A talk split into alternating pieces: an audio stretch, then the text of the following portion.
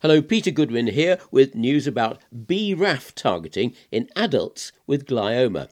Up until now, not very much was known about this possibility, but at the Molecular Targets and Cancer Therapeutics Symposium in Barcelona, Karisa Schreck has just reported that it's very much on the agenda now. I'm a physician scientist. I do laboratory research and I also take care of patients.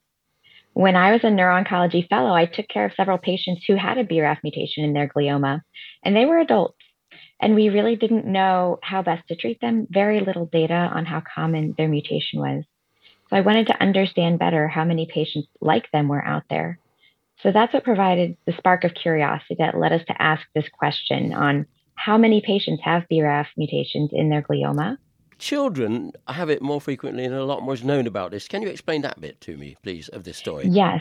Yeah. So these mutations are present more commonly in pediatric glioma. And as we've learned more over the past five to eight years, we've realized most glioma that arise in children, at least the low grade type, have a driver in the ERK signaling pathway. BRAF is one of those mutations, and F1 or FGFR might be some of the other common mutations. In adults, it's more complicated. More commonly, the cancer that arises from the central nervous system is glioblastoma. It's a high grade glioma. And more commonly, the mutations that arise are in the PI3 kinase signaling pathway or EGFR.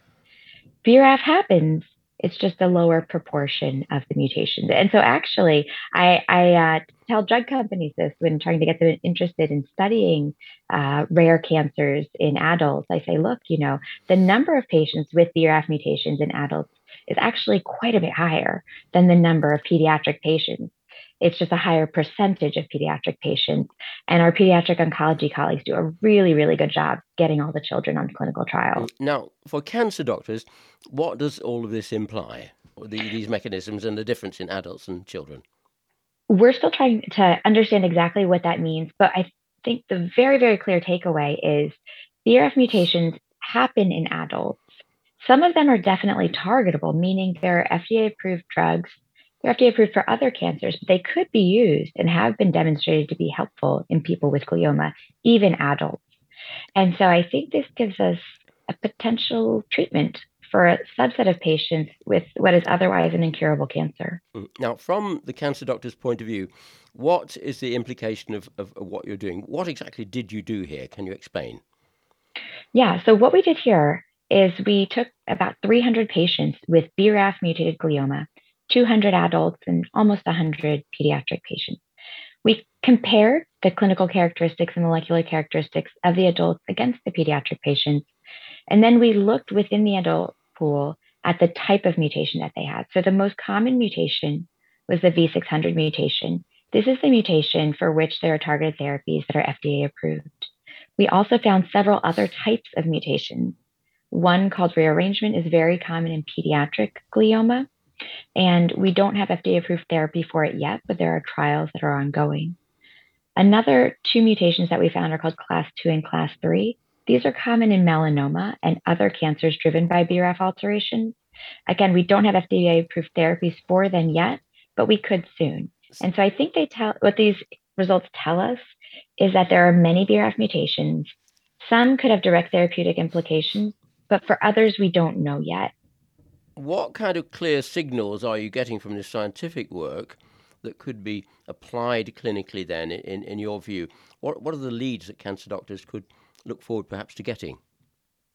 I think the clearest signal is that we should be looking for BRAF alterations in all patients with primary brain cancer, not just children. So adults, even elderly adults, should have next generation sequencing to look for targetable alterations.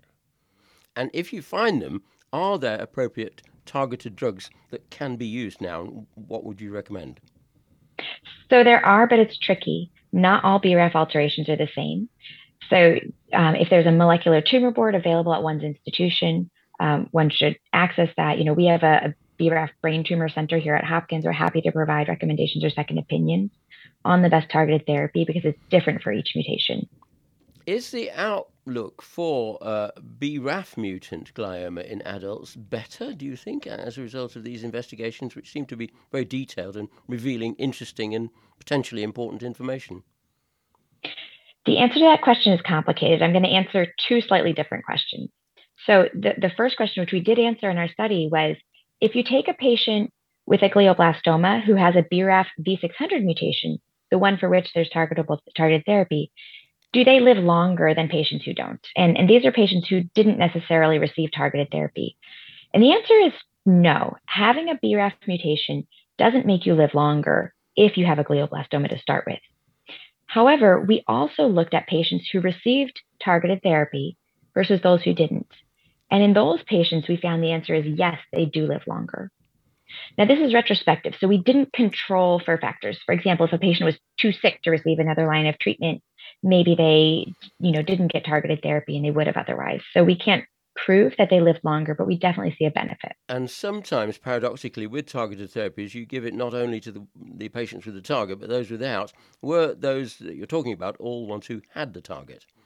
The ones who benefited? So, all the patients who received this therapy were ones who had the target, the, the V600 mutation.